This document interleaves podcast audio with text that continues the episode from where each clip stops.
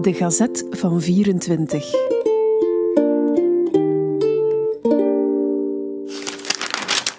Zondag 13 januari 1924. Een landloper was bij Madame Jeanne, landbouwster op het gehucht Curie de Argentan, nachtverblijf komen vragen. De vrouw had hem te eten gegeven en liet hem in de schuur vernachten. Daags nadien keerde de man terug, en nogmaals mocht hij in de schuur de nacht doorbrengen.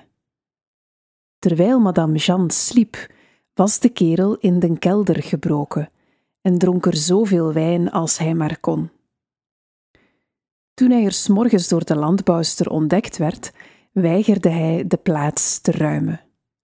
De hulp der gendarmen werd dan ingeroepen en de landloper, zekere P. Gesbert, 58 jaar oud, werd aangehouden en weggeleid.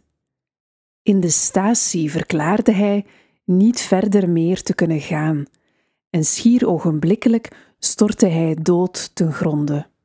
Men heeft het lijk naar het gasthuis gevoerd.